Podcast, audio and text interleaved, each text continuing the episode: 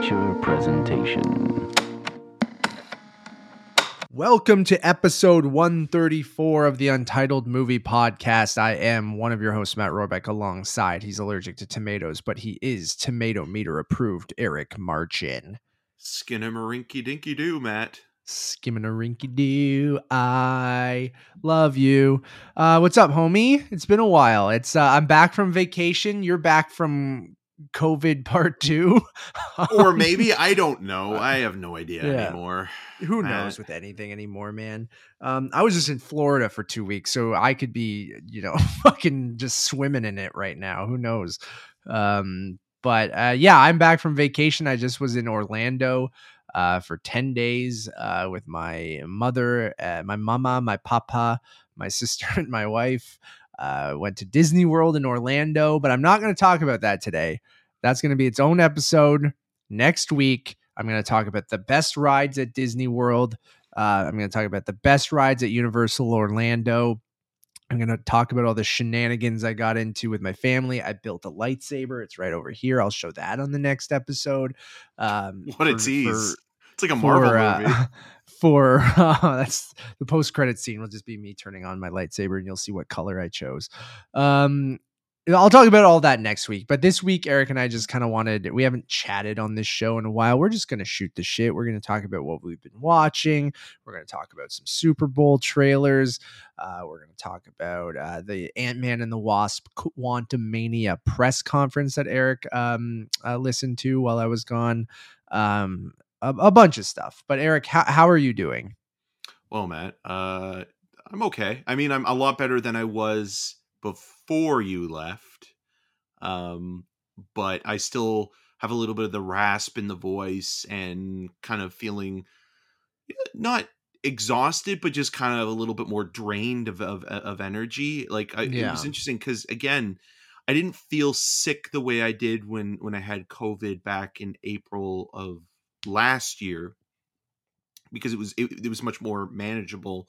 Like this just kind of felt like a um uh, you know a head cold for the most part. Um you know really focusing on uh the throat. So um you know I've I've been basically inside for the majority of of 2 weeks with just the one exception of seeing Ant-Man, but I was testing negative uh, at that point. So that's why I went to go and see that. So I haven't been out anywhere else um, since then or you know, even before. So I haven't watched uh, 80 for Brady or Knock at the Cabin or Magic Mike's Last Dance yeah. uh, as of yet, but I will catch up with those movies uh, in, in the near future. But, um, you know, obviously you're going to be talking about your trip next week, but how are you feeling just, you know, coming back now and kind of just kind of getting back into Canadian winter and also just yeah. routine? I mean, the weather's been pretty good the last two days, to be honest. Like since I got home, it's been in the the plus like five or plus eight, which for here in February is is quite nice. But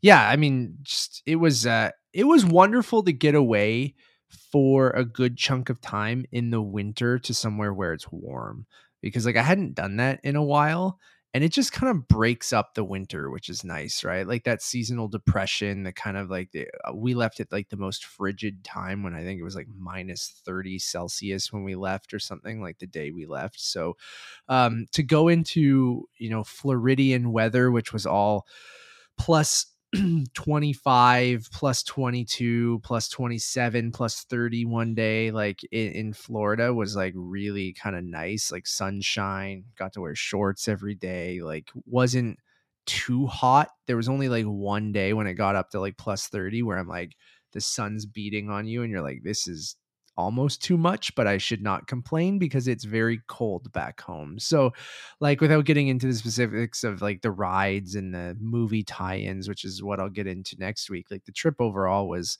probably one of the best trips i've ever taken. Like it was just so nice to spend time with my family go to some nice weather um, be in that kind of bubble for a week like that disney bubble especially because we stayed on resort that like you don't feel like you're in reality if that makes sense like you you're like you're going into the quantum realm for for for 10 days because like i barely looked at my phone i barely went on twitter Uh, I barely followed the alien invasion that was happening. Um, Shoot I it down. Barely, I barely followed anything that was going on in the real world because my days, our days, we jam packed them so much because we all really wanted to do the theme parks and stuff like that, that they were like 12 plus hour days, like 25,000 to 30,000 steps every day, uh, like walking these theme parks, going on rides, being at the resort.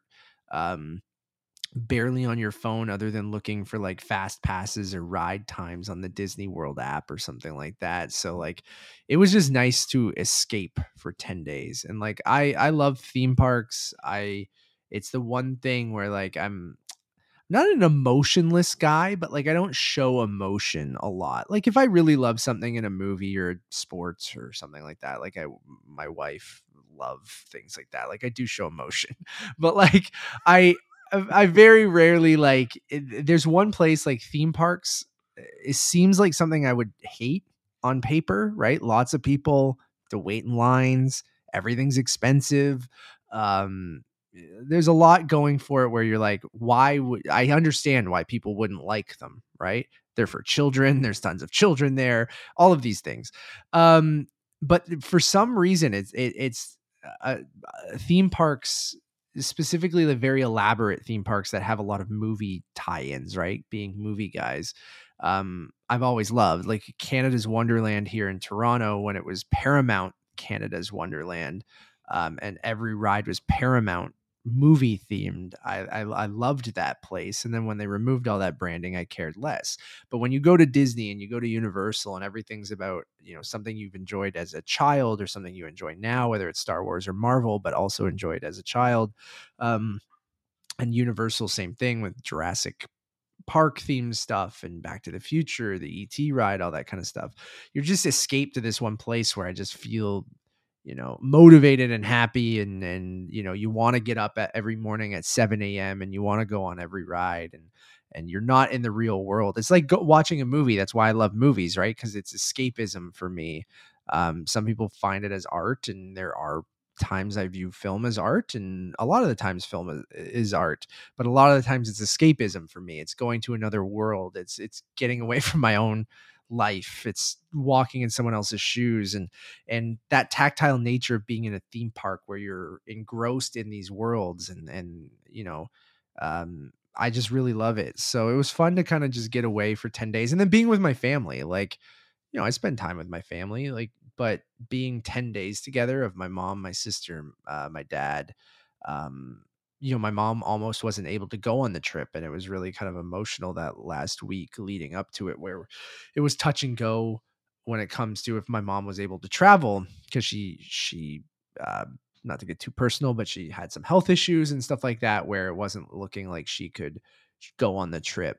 And uh, our family was devastated, but she was able to go and just my mom and my dad being in their mid 60s and they walked 20 some thousand steps every day with us. They got up in the morning. My dad was so happy to ride 37 rides at, at Disney World. He was so he wanted he, we wrote them all down and ranked them. I'll show I'll, I'll share that ranking next next week and I did that with my whole family and uh, my dad was really proud that he went on 37 rides and there was nothing he skipped out on nothing he was like I'm not going to do that. That's too much for me. I'm 65 or whatever. Um, and my mom, the same thing, where there was more where she had to maybe tap out and not go on because of uh, different issues and stuff like that. But she went on a lot too, and um, uh, it's it's something I'll cherish for a long time. And people make jokes about Disney adulting and stuff like that. We were Disney adults for a week and it was a blast. So it was really fun. And I, it was just nice to have everyone, um, you know together and, and doing all that stuff and it was a near perfect trip so that's the little short teaser um, the weather was amazing you come back and i wore shorts to get a coffee today and someone went shorts in february? and i was like yeah i'm just getting a coffee and she's like no this is wonderful um, so i came back to good, like good weather Lynch. too um, yeah david lynch saw me he's like you're wearing shorts in february? Um, it's wonderful! yeah that's great! Well look at this um, get me a Timbit. Um, I got an ice cap this morning for some reason. I don't know why I got an ice cap. I think there was a deal.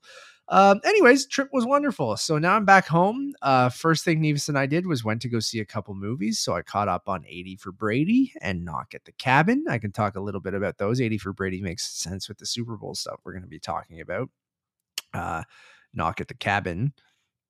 Uh, not Super Bowl or football related, but M Night Shyamalan uh you know a little subdued Shyamalan. I like it. Um we'll talk about that uh later too. I can't wait for you to see them or else maybe we would do individual reviews or maybe we'll just kind of talk about them when I see them and then when you ultimately go see them. But uh then I went out for Valentine's Day dinner with Nevis yesterday night. Um so been very busy, Eric. That's the thing. Like not like today was my first day of being like I'm to relax this morning and you know, I just say that I just got back from a vacation, but it was one of those vacations where it was like get up at 7 a.m. and you're getting back at 11 p.m. every night or or something like that. So it was not one of those lounge by the pool and do nothing vacations. It was like a go go go go go vacation. So and then immediately went saw movies, had a great dinner with Nevis last night. So um, you know, yeah, been busy, but uh, it was it was great. So what about you with your pseudo COVID. You watch Skinamarink, right? like, yes, I've been in and out of to? consciousness for two weeks. Matt. Um, yeah. which is which is true. Uh, yeah, so I watched Skinamarink, which you know you had watched. You, you saw theatrically at the Revue. Um, it's now available on Shudder in Canada and I believe in the US as well uh, to stream.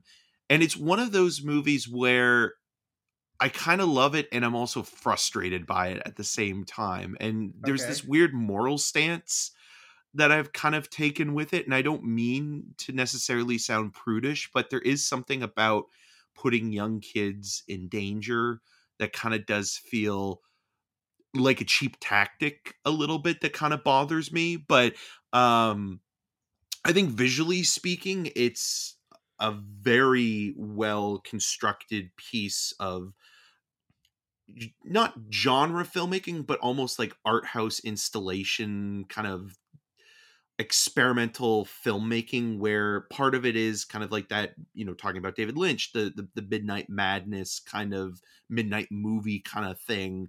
And then a part of it as well is also just like this avant-garde um you know experimental sort of infrastructure that it's using and sort of looking at you know the the artifice of technology and tactile objects from the 90s and kind of finding a um, you know warping nostalgia or subverting nostalgia in a way that's kind of horrifying in that you know you have these two kids that you barely see um, it's from their point of view and they're very young and it's almost like a dream where they're waking up one night and kind of left to their own devices and having to kind of fend for themselves and realizing maybe they're not alone because the windows and doors have disappeared and they keep hearing this weird distorted voice. But it, it, it works. It's it's a very creepy movie and i think like when you do get those moments of horror because it's a it's it's like the, the definition of the loosest narrative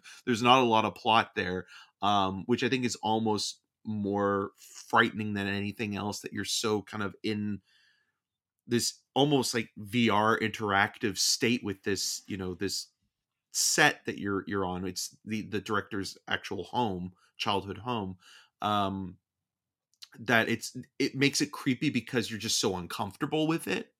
Um and you don't know how to process it. And I think like those movies that are challenging like that are the best ones and the in the films that it's like maybe you don't necessarily love to begin with but you do think about and there are certain scenes in the film especially the ending and the final shot that are very haunting and just they stay with you in a way that I think um, most horror movies aren't as daring as this or even just art house films in general. Like it's it's just also fascinating to think that this movie played a week in limited release, but in Canada it also did play Scotiabank Theater at the Scotiabank Theater uh, for a week, and it's like after its Revue, right? Run yeah, after the Revue, Yeah. and and because it I- got so much viral kind of hype, and it also played in Montreal, right at, at Yeah. Fantasia, like last year.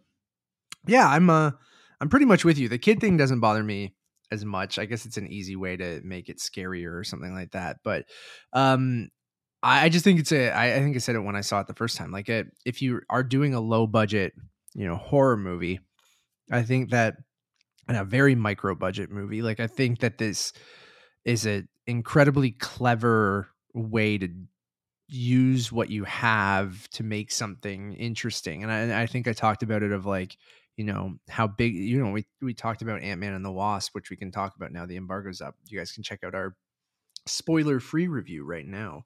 Um, you know, when you're given so much money to do whatever you want, I think sometimes you take the easy way out, right? You just go, we'll shoot everything on green screen. We'll figure out how it looks.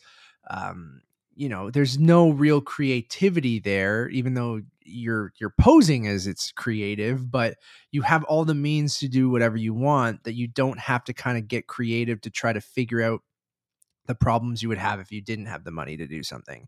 That's where practical effects, camera movement, camera placement, um, lighting, all this kind of stuff comes into play in these very small budget uh, movies, especially when you're trying to scare people or make them unsettled or or create something abstract or unique. I feel like when you have no money to just do whatever you want, you have to go, okay, what is a cool way to do this for the money we have or the little to no money we have? And I feel like that's when you get some really creative things in the use of, yeah, like you said, playing with nostalgia and the television program and lighting, like I mentioned, and um, uh, point of view, perspective, um, all that kind of stuff. I think they do. Uh, the filmmaker, what's his name again? Uh, do you uh, have it Kyle? Edward Ball, Kyle- and and yeah, and the budget was reportedly fifteen thousand dollars. which is nothing. It's really nothing, right? I can max out my credit card with fifteen fifteen thousand dollars if I wanted to. You could make your own Um, Skinamarink. and that's what I mean. But like, I can't, right? Like that No. comes from the creativeness of it, of just like that's what I I found really enticing throughout it. Like it is a tedious movie, uh, and I don't mean that as an insult because like it is such a slow burn that I understand why it would be tedious to to a lot of people. I don't personally I didn't find it tedious. It is a challenging movie to your point Eric where it it is so slow and methodical and and you know p- plotless that like you know the very thin plot is like a demon is in this house and it's not necessarily even taunting these children but like you know luring them to do things or learning from a eh, children's television program and then eh, you know that's how i what i took from it is like this this demonic house that's with the things that are available to it it's almost like learning like it is a child as well like um, that's what i took from like you see a disappearing act on the television in a cartoon that they're doing so the, the demon in the house does these things they're very simple camera tricks so the demon's like also that, cheap but- then, right? Because it's in the- Yeah. the cartoons are in the public domain.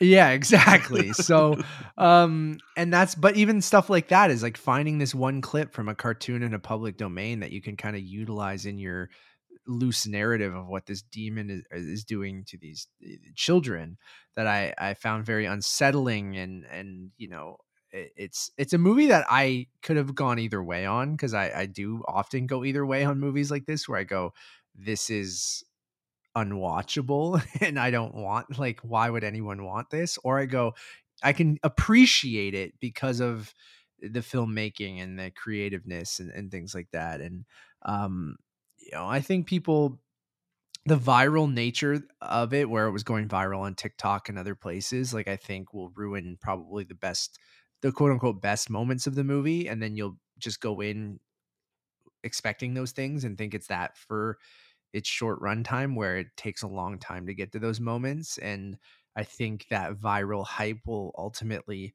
hurt the movie for a general audience that goes, Ooh, I've heard this movie's terrifying. I'm going to go see it. And then they're going to be bored to tears. And there are a couple great jump scares um, and some unsettling imagery throughout the movie, some of it even darkly comedic. Um, uh, at least for people who know these toys that they're playing with, or maybe you're a fan of Toy Story or something like that too. Um, but uh, I, I, I don't know. I really liked it. Like I think it's playing off, you know, paranormal activity a bit, even though it's not found footage. Like I feel like Blair Witch. um, Blair Witch, that kind of, you know, those movies that are iconic in the last 20, 30 years in, in the horror genre that I think that's familiar to people. So they will, and scary to people. So they will kind of buy into that. And then that kind of abstract thing we already mentioned, you know, David Lynch. I said, uh, you know, we mentioned Sharon Lois and Bram being the Skinamarink Dinky Dink song. So I even in my original tweets it's Sharon Lois and Lynch because like it did have that kind of we use that term too much, the Lynchian kind of term, but like I really did kind of get that vibe of that like hyper low budget, like David Lynch takes his fucking VHS cam and makes uh, well, Eraserhead, right? Like that Eraserhead, yeah, was a yeah. movie that came out in the late 70s and was kind of put together with the, the the scraps of you know AFI kind of helping him out and things like that. And and when when you see that movie, it's otherworldly, but it, it exists in a place that is coming directly from from him, right? And and like watching the movie like there are other filmmakers that you think about as well. It's almost like okay imagine if you know someone like guy maddin or a Apichatpong Weerasethakul or even matthew rankin directed a home alone movie. This would be the version matthew rankin is who i thought of man. Yeah especially with the sound effects rankin too. is giving me giving me hope for weird canadian cinema right? Yeah like and this is also a like, canadian film because the, the, the filmmakers yeah. from edmonton and and and and so like even though it's not inherently a canadian movie like there's not a lot of like there's no Canadian flags or people talking. But Polkaroo doesn't pop up and stab you.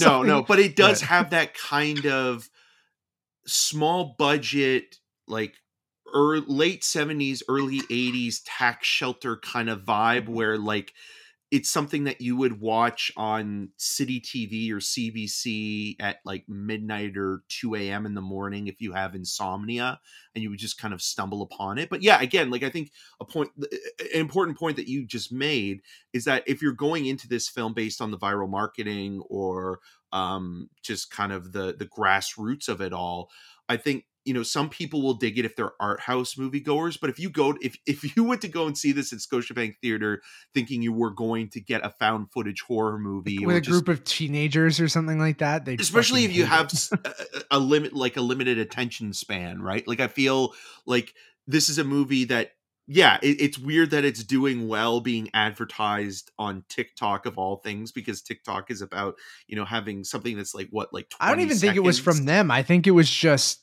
people who because it, leaked online after it right. premiered i think at thing so i think people were taking moments from it and just putting them on tiktok yeah but but but again when you're when you're watching know. I don't even no no no like i'm not i'm not even saying but no i'm not even saying that i'm just saying like if you're watching you know a short oh, clip right. of it on tiktok or any you know social media whatsoever there there's a part of you it's like okay well it's like oh i'm gonna get this for the entire running time. And I need to get this in order to stimulate my mind because if I don't have this for you know the hour in what like 20 or hour 30 it, it is i'm going to be bored and that's the world we live in now where attention spans are oh, so oh, yeah finite or or or, or mm. limited that it's just like you know like you can see someone being creeped out by something that's 20 seconds on on on TikTok but then going to the theater and watching the full movie and being like what the hell is this yeah and you can see right now like it has a 44% audience score on Rotten Tomatoes and a 5.1 out of 10 on IMDb. So what I'm t- what it's basically what I'm saying is like people this viral hype of being like Skinamarink is fucking terrifying. It's the scariest blah blah blah blah blah. You see the clip of like a creepy thing 20 seconds on on on TikTok and that's only like one of 3 moments in the movie and it takes an hour and 40 minutes to kind of build that tension. I think it does a good job building tension. I find movies that build tension and nothing happens to be scarier than movies that just throw jump scares at you. So for me, even if it's very slow pace, I was still like intrigued by the entire thing. But I could understand a someone going to Scotiabank being like, I heard the Skinamarink movie's terrifying, and they go see it and they're just like, is something gonna happen? like, and like, you know, you, it takes an hour before anything really happens in the movie, and it's just so you know yeah, it just sits on shots for so long. And you brought up a Pitchapong, um, Verasekathu, and I remember even, you know, that screening of uh, of Memoria uh, that we saw at TIFF. It's it's very much yeah that style of just sitting on something and and waiting and waiting and waiting and nothing might happen and then you might move to the next thing and then you're waiting and waiting and waiting and waiting and then nothing might happen and then you move to the and then something very disturbing happens but it takes a long time to get there or uh, I, I really dug it um I, it sat with me and I, I i i have i don't know how it would play at home you did watch it at home but like i I think it's creepy don't know at home. I, think watching it at home makes it kind of creepier because you're in a, a, a place that's supposed to be, you know, safe and comfortable. And it, you know, like you're watching this thing that's reminding you of, you know, I think the biggest fear is, is as a child, and I think it really does tap into this, is that, you know, if your parents are gone and you're you're you're alone and if you have a sibling or or somebody looking after Yes. you, you know, that idea of kind of not being sure what to do and not being sure like how to like do, do you how do you fend for yourself? Because these are little kids like these are kids that are what like probably like four and six or or something like that and Yeah, and so, like, 10 for sure but the like, world's yeah, uh, scarier and bigger because of that and I think especially in the middle of the night too right? We all remember those moments as a kid waking up in the middle of the night and what scared you right? Like so i think it plays on that nostalgia and that those memories um really really well but yeah go check it out it's on shudder if you're if you get on its wavelength uh i feel like you'll know very quickly if you if you vibe with it or not give it 10 15 minutes and if you're like i'm intrigued by this stick it with the the 140 but like it's definitely not going to be for everyone and i understand so um i did really uh vibe with it um okay um i can talk a little bit about uh yeah the little movie experience i had with my wife uh on monday the day we got back from our trip I saw 80 for Brady and Knock at the Cabin, the perfect double bill the morning after the Super Bowl. Um, God, where do I start? Uh, 80 for Brady. I don't need to go into a lot of detail about 80 for Brady. I don't think we need to do a review for 80 for Brady. I'm just glad they make movies for uh, different age groups. You know, that's all I'm happy about. Like my mom and her friends gonna love this movie. This is a movie that's like definitely not for me, even as a sports fan. I don't really care about Tom Brady or football all that much. Um, but it's a movie you watch and it's not very good. Um, but I was intrigued one because uh, the director is one of the co-directors of the climb. uh, the climb, which we saw at TIFF, which I, I I think we were I was sort of mixed on. I forget, but I was I, I did like elements of that movie, um, even if I ultimately at the end of it, I, I was mixed on it. Uh, but it was weird to me that he was directing this. Um, and then a guy Fieri is in it. I'm like, I'm in. Um, and you have a bunch of uh, former Academy Award winners and nominees in, in the film. Um, it's very much a movie for that age group, for you know, for this 60 plus crowd. And that's nothing wrong with that. I'm not trying to be ageist or anything like that. It's just eh, watching the movie, the humor, the the the filmmaking is it, it's just it's not for a 34 year old couple. It can be, I guess, but like I, I just didn't find a ton of enjoyment out of it. The jokes are very corny. Uh, the filmmaking is very simple. It's got that classic kind of sports movie, road trip movie kind of um, true story, but elevated to the point where not elevated, but uh, to the point where it's like it's not really the true story. You throw so much in there that's ridiculous and over the top that this clearly didn't happen. Um, uh, but it's cute, I guess. Like I gave the movie a two out of five, just very much not for me. But like I, I didn't sit there going, "Oh my god, when is this going to end?" And I willingly went with my wife to go see it. So like, it, and I didn't hate my time with it. It was just at the end of it, I'm like, "This isn't for me." but then I immediately messaged my mom when she uh, saw my Instagram story, and she's like, "I want to see that." And I went, "You're gonna love it." And then that was my review of 80 for Brady. So Uh, I don't know if you have any questions about 80 for Brady, Eric, but I don't really have much to say about it. I, I mean, I I'm curious to see it because of of Kyle Marvin directing it, who is the co-star of of The Climb. Um, and there's a really good article about that on IndieWire where he talks about kind of you know making a film that is more mainstream and and something that is you know like just kind of making eh, pure entertainment and not necessarily Yeah. trying to even subvert those expectations you know and I, I think like that's kind of an interesting perspective because when you hear about weird combinations of like a filmmaker who's you know done something that's kind of a little bit more um, off the beaten trail and then you know i mean we talk about this all the time with you know sundance directors going into big studio movies whether they be marvel films or, or other franchises and you think like oh are they going to you know bring anything that they have that we saw in those movies into you know the studio system? And um kyle marvin was talking a little bit about how that was the opposite of what he wanted to do He and- wanted to and do. He just do wanted to make a studio movie. yeah, he still was ta- saying like, "Oh, this will benefit me to go and make another small movie because I'll get the money to do it."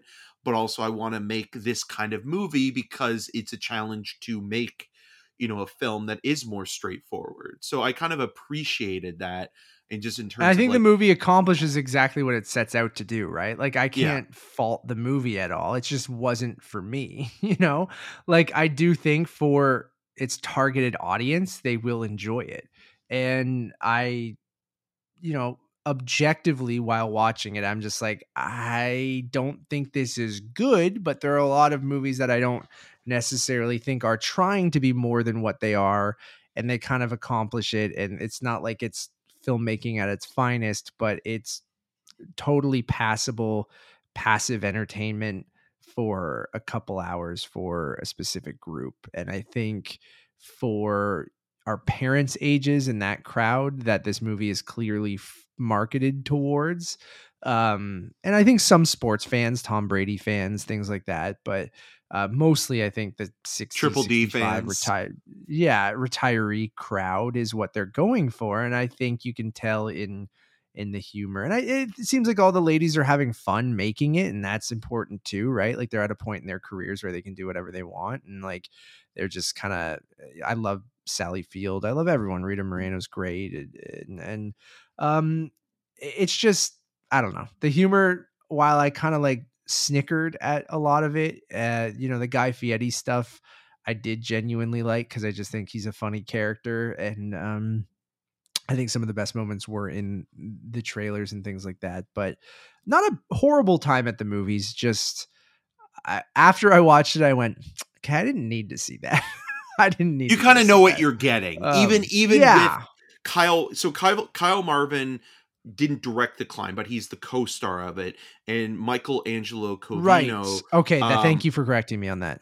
who who is the director Directed of it, the correct. climb uh didn't direct 80 for brady but he's an executive producer on this and also did No. some script rewrites and in that same IndieWire interview, he also talks about how like they wanted both of them wanted to like they were originally both going to direct the film um together, but then something happened where like Covino just didn't uh, whether it be scheduling or personal issues like he just couldn't do it but he was like there are even photos of him like production stills of him on set going through the script with some of the actors and stuff like that um so it is just interesting from that perspective if you are like uh you know an indie movie person and you were kind of like oh I'd, I'd like to see what those guys are up to now um and and then you go in and watch this it's like the reverse version of of Skinamarink in a weird way where it's Yeah. like you know you get the you get this advertisement for 80 for Brady and then you see that it's oh Kyle Marvin who directed this and then you know Michael Angelo Covino is an executive producer as well so it's like oh the guys who did the climb um and then you're kind of going and think like oh this is gonna like you know secretly be like a trojan horse kind of thing where you know like it's weirder than it actually is but then ultimately it turns out to be more kind of a of a commercial film. But that i think is also kind of an interesting challenge for filmmakers where it's like they adapt to you know the the the, the style of filmmaking that they're presented. And that was the conversation that they had in that IndieWire article. It's a really good um piece and it really kind of like and I applaud him for it. You know, sometimes you just want to do something different. and You're working with legends in this movie, which is pretty wild for him as well. And um, you know, it seems like everyone had a good time making it, even if it wasn't for me. So that's my review of 80 for Brady.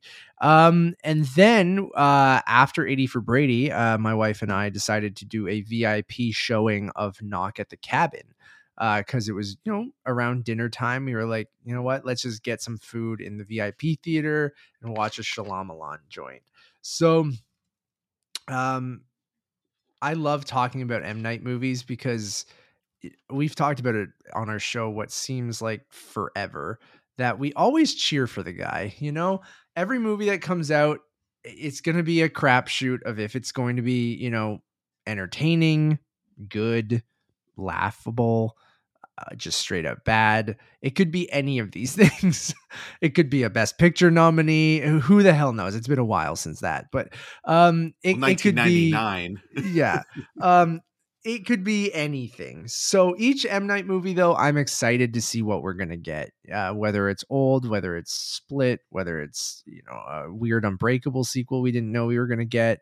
Um, just whatever comes our way, it could go a plethora of different ways. So knock at the cabin. Uh, a movie that I, you know, even forgot was coming so quickly, and then it just kind of appeared out of nowhere. Uh, but I was intrigued by it. I loved, uh, I love Dave Bautista. Uh, seemed like a simple concept. Um, always intrigued by an M Night movie, and I gotta say, kind of enjoyed the shit out of this movie. Like again, not perfect, not amazing, um, but for M Night doing something that's a little bit kind of more straightforward um i kind of like single location very performance driven and uh location driven just like uh no fancy bells or whistles you know there's some uh, uh, we saw in the trailer some newscasts with some end of the world kind of stuff but um I just liked the simplicity of this and a really great performance from Dave Bautista. Like that guy, I just love that guy, man. Like a guy who's taking on interesting roles, challenging roles for him, playing against type a lot of times, um, not just taking. And he's talked about this in interviews as well to keep that thread going too of how he he doesn't want to necessarily be The Rock or John Cena. He doesn't want to be a movie star. He wants to be an actor, and that's no insult to those guys. It's just like those are the types of roles he wants to take. Is something that's a bit challenging to him, something that um, gives a little bit more meat on the bones. And I feel like in Knock at the Cabin, he has to carry this movie, and I think he's quite excellent. And you know, the movie plays out almost uh, in a predictable kind of like you you see it coming from a mile away every step thing. But I I kind of vibed with it for that reason because of M Night always trying to kind of throw a curveball at you or do something like there's still very much the like a bit of a twist, but it's still like pretty straightforward where you're like, okay, yeah, I understood that that's what this movie was. Um, but I, I don't know. There was something about like, oh, okay, that was just people in a cabin talking. Some disturbing things happen, and and you know, it's not much more than that. And um, yeah, straightforward Shyamalan. I, I kind of vibed with. I really dug it. Yeah i'm looking forward to catching up Go see it, right? yeah, I will. I I mean, like he again, he's one of those guys that I always kind of, you know, I'm always excited about what's next for him. I mean, he already has his next project set up for for next year. Um, and then it was just announced the other day that his daughter uh, is making her directorial debut over Oh, wow. at New Line uh, with a horror film called The Watchers. So the Nepo baby conversation continues. you know you know power to him you know? I'm for someone who's job searching right now i've got to be like anyone got anything uncle mark? You you, you anything my way? Um so i understand that. But yeah you know it's just it was such a simple concept of like can you make the obvious choice uh that is the hardest choice right? Like the the thing will could you save the world if you had to kill someone you loved right? And like that's the simplest log line of the movie and that's what the movie is but that it's such a tricky question in context when you have your your husband or your wife and or your, your partner and your your child and and even though you might be able to save the world and i liked that kind of playing with you know what's going on in society today with conspiracy theories and echo chambers and they're it's all very on the nose and they discuss all this stuff in the movie but like i like that idea of how much would it take for you to believe these people across from you right that they are telling the truth and that's like was an interesting it kept me consistently engaged because you put yourself in uh the shoes of the characters of this outlandish fucking statement from these people that are all seemingly regular people or what they're telling you are regular people and they have to do this because whoever told them to they're seeing visions. Um it's such a ridiculous fucking thing and they know that but the more you see, the more you believe. And is it fake? Is it real? Like, are they telling the truth? Are they just psychopaths? Is this just a home invasion movie where they're fucking with them? Like, like it plays with your expectations and and makes you believe them in one moment and not believe them in the next. And that comes from Dave Bautista and and the supporting cast and and stuff like that. So, um, only criticisms I have is like uh, the young girl in the movie's not great. Child actors could go either way, right? Like she's eh, very clearly delivering a script, but I can't falter on that. She's, you know, uh, probably one of her first movies. Um, I just, I don't know. And then, and then also I didn't love, uh, is it Ben Aldridge? Um, yeah, who's Jonathan Groff's husband in the movie. Um, a little, you know, and I said this about Jonathan Groff when he was in Manhunter. Was it Manhunter? No, what's it called? Not Manhunter. Um, Manhunter's Manhunter. the Michael Mann yeah. uh, uh, movie. What am I thinking of? The David Fincher. Yeah, I, Mind Hunter. Mind Hunter. Not Manhunter.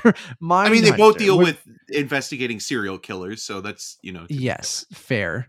Um, but it was very theatrical his performance and jonathan groff that's the same thing i said about uh, mindhunter where it was just like theater acting but on a tv show or on screen. Um, and there's you can tell i don't know if ben aldridge is a theater actor it looks like he is. Um, it's just very kind of over the top the delivery just feels unnatural at times um, and I think that's maybe my biggest criticism is in his performance. I don't think he's bad or anything, and it doesn't ruin the movie. Like I actually thought Jonathan Groff was quite good, and Dave Bautista was quite good. Um, M Night Shyamalan's uh, cameo hilarious in this movie. Is it as um, good as it abs- was in Old though? Um, I think it's better, but like I think you'll laugh quite hard when it happens. Um, but yeah, like uh, you know, a disturbing at times, like just intriguing throughout throughout, like really kind of straightforward, simple M Night Shyamalan movies. So um, I kind of appreciate th- that. Just take a step back and do something a little bit more simple, and I kind of vibed with it. So um, I think it's my favorite thing he's done in quite some time. Um, I gotta say, like I I know a lot of people like Split and uh, The Visit.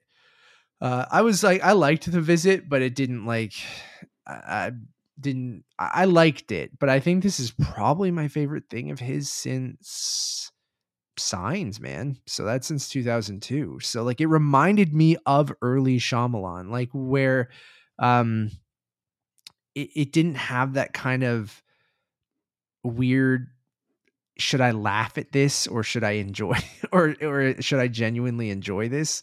kind of vibe to it, which I feel like everything after Signs with the Village, Lady in the Water, happening, Airbender, After Earth, Split, Glass, Old, like all of those movies, there are there are some good things in some of them, but like they have this this off vibe to them where this felt like, oh, okay, it's a, it's that kind of PG 13 to almost R ish, disturbing, kind of a little bit more creative or simple M Night. Like, yes, those movies relied on a twist with Sixth Sense and Signs and and Unbreakable, but like, I don't know. It's like it brought me back to a simpler time of early M Night, so I kind of vibed with it. So I like well, it also, quite a bit. I, I think another thing as well that I kind of find interesting about this movie, you have two cinematographers, and one of them is Jarin Blaschke, um, who is Robert Eggers' uh, usual cinematographer. He shot The Northman, uh, The Lighthouse, uh, and The Witch. I like the and look then, of it. And then also like he cast Anya Taylor Joy in in Split and Glass. So I think he's weirdly like a a, a Robert Eggers fan in, in a way. But I don't doubt um, but it is his career i think is kind of interesting and it's always worth talking about where like the visit was him at the bottom of kind of the the barrel a little bit where like he kind Like of went self to funded it and stuff. well right? and and in going to blumhouse right and like Yeah. that was him kind of being like okay you know and also doing the found footage thing right? Or like a version of the found footage thing with the kids you know going to visit their grandparents uh for a little bit and and having kind of the the screen life kind of quality as well right? With with kathryn hahn being the mom who kind of comes in from time to time on video messages.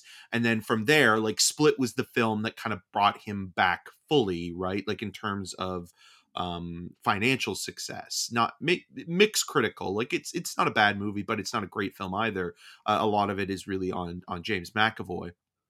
But that movie like you look at that film and it's kind of like you know it's it's one location for the most part and it's a group of people being terrorized by one person um, or multiple people in the case you know if you look at it the, the, with uh, james mcavoy you know and, and his disorder. So it's interesting that like that's kind of the film that he's been making for the last little bit where it's it, his movies are more stripped down because he's also self-funding a lot of his stuff.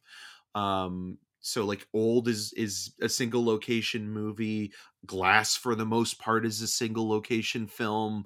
Um he seems to kind of be interested in doing that now or maybe there's a strategic kind of financial incentive to making something that is a little bit more self-contained overall so i find that kind of interesting um as well and yeah he's just one of those guys where it's like i don't know if if it like my love of Six Sense and Unbreakable, or, or not Six Sense, uh, Signs, and because I like Six Sense, but I think Six Sense is one of those yeah. movies you go back that kind of there's more holes in it. But Signs and Unbreakable are so good and taps into his tone perfectly that he has been able to coast on those movies for so long. And every time he presents a film, they're always they're good concepts. Like I think they are all of them. Even the happening is not a bad concept for a film.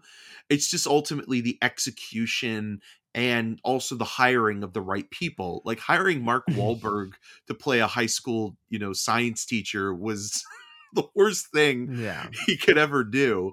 Um but it, I'm all like, about like- off type because look at Dave Bautista playing a second grade teacher in this. But Dave Bautista is, is a more subtle actor. You know, you put Yeah. glasses on him and he becomes a very subtle guy, um, which I like a lot. Um, tiny glasses and Dave Bautista are a winning combo. Um, but there is just something really interesting about his like. I like parts of Lady in the Water. I think like that movie doesn't work as a whole, and it just came out the same year as Pan's Labyrinth, which is kind of, you know, in terms of if you're Oh, yeah. picking one kind of like, you know, fantasy esque story, that's the better movie. Um, but there is always something about him where it's like, man, if he just kind of, you know, finds the right person for the the role, or if you know, like he's able to kind of tone down a little bit some of his stuff. I think maybe if he co-wrote some of his movies with someone else or had a producer to kind of say um maybe maybe you want to tone it down a little bit because i feel like he does have free reign and that's maybe Yeah, I think we've said that for a long time. Is like I think he just letting someone do maybe do a first pass, but then pass it off to someone to do a rewrite or something, just to kind of hone it in a little bit. And like, yeah. um, I I've said that for a while that I think that's maybe what he could use, but you know now with him and it, it on Knock at the Cabin there is three credited screenwriters with himself, Steve Desmond, and Michael Sherman. So maybe that is what happened here. Um and I I'm all for that. I just feel like Yeah, because if you look at old, if you look at Glass, he's the sole credited screenwriter. Split, sole screenwriter. So it seems like with Knock at the Cabin, uh, whether it was you know, uh, Universal. is it Universal who released it? Yeah, Universal Yeah. or someone that said like, "Hey, maybe just get someone to do a pass on this after your first draft," or a couple people. I think is maybe a good call because I think it worked out here. It's just, you know, back to the roots, kind of doing something simple and um not relying so heavily on a twist even though it's still kind of there like that is one of his trademarks you still kind of have to have it but um yeah I, I think if you haven't checked it out it's it's worth seeing at least. I don't know if it's like a great movie but i i actually thought i had a good time with it um all right eric anything else you want to talk about that you've watched while you were sick or or do you want to Well, I mean, I've been just watching stuff for work, which my reviews Yeah. for Marlowe and Sharper will be available on uh, Rogers uh, pretty soon. We have the review for Ant Man and the Wasp: Quantumania, um, which I also mentioned in that review that I rewatched Spider Man Into the Spider Verse, and I gotta say that rewatch was just fantastic, and I'm so excited for too Yeah. Across the Spider Verse. Like it's just yeah like and then i rewatched or there were yeah because i hadn't seen the trailer for across the spider verse since it initially came out but then i rewatched it and uh yeah i i am so excited for that movie um maybe a little bit too much so because i don't want to get my hopes up just I, I don't know if that movie can can follow in into the spider verse's footsteps and and pull off as good of a movie but um yeah that that if we get film half does a good movie, then I'm happy. yeah it, it's just like into the spider verse does exactly what i want all comic book movies to do which is maintain that artistic style that because I, I i think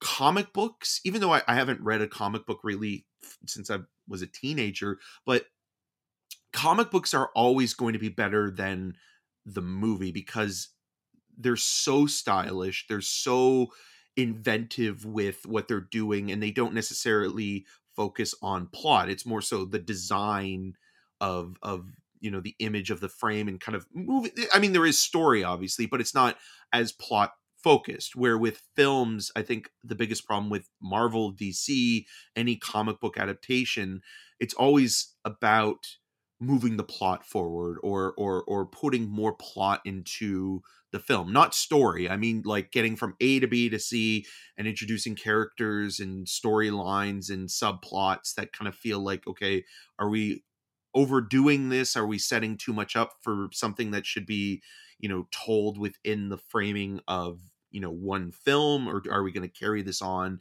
into sequels or within the rest of the world that we're creating?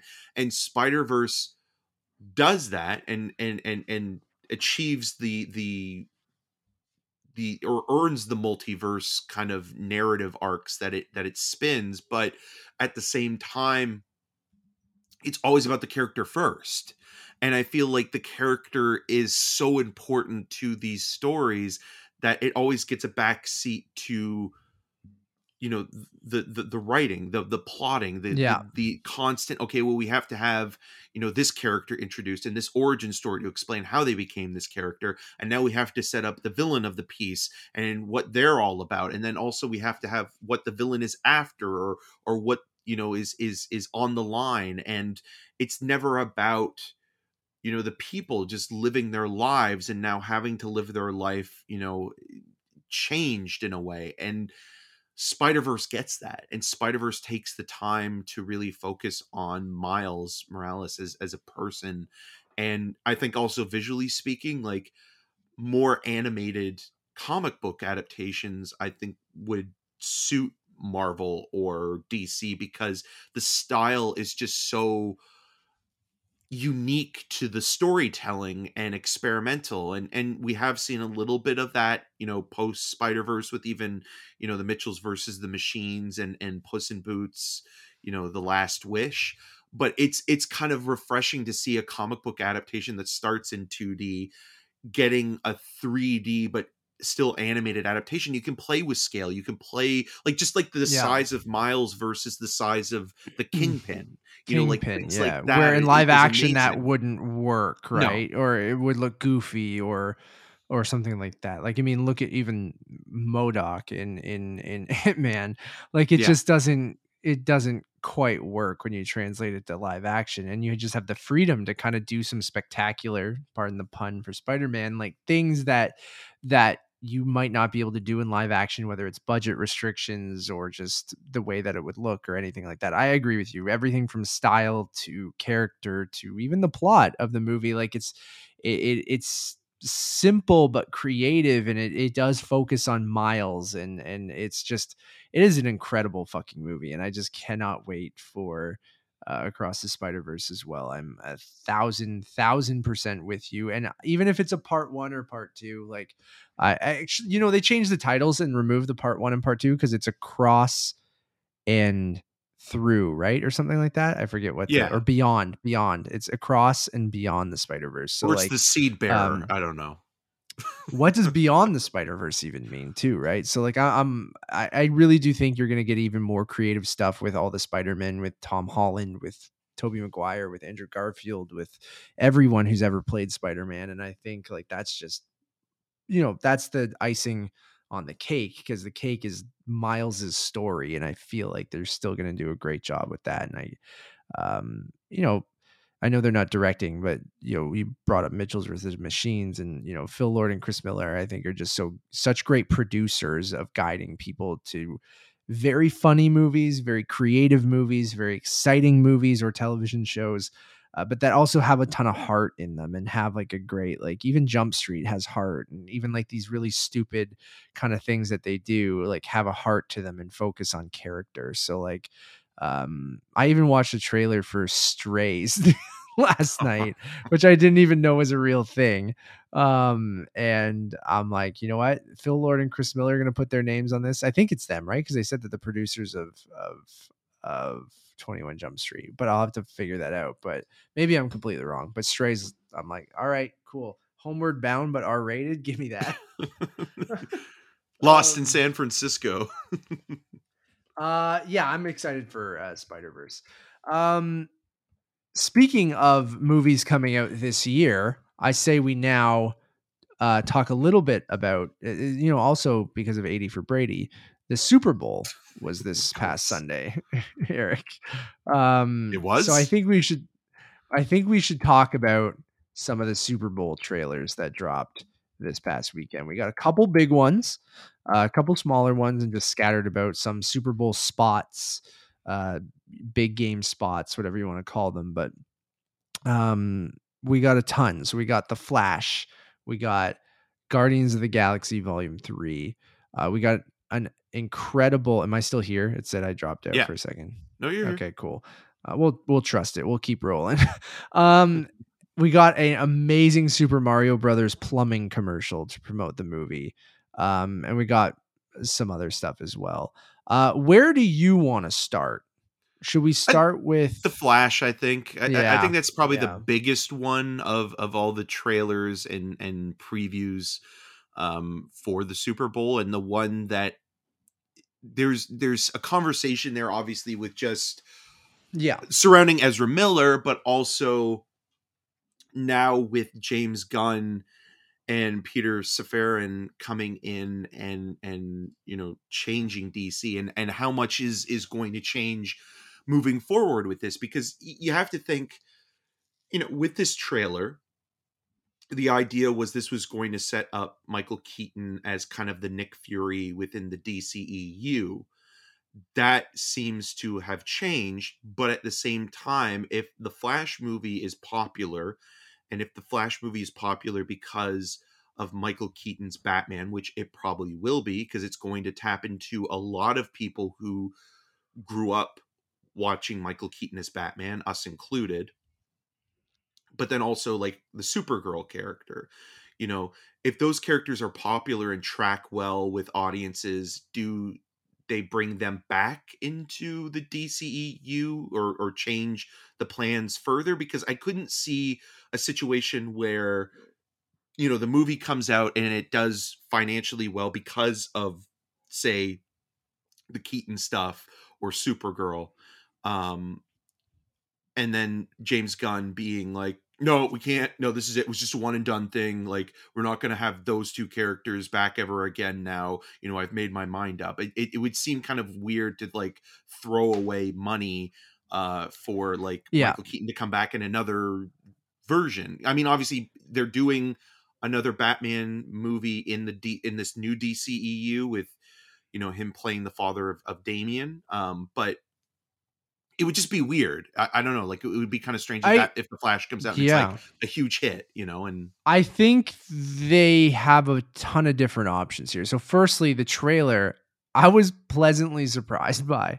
I, I again, Ezra Miller things aside, uh, he's done some really allegedly some they sorry, um, they have done some allegedly very bad things. Thank you for that correction, Eric.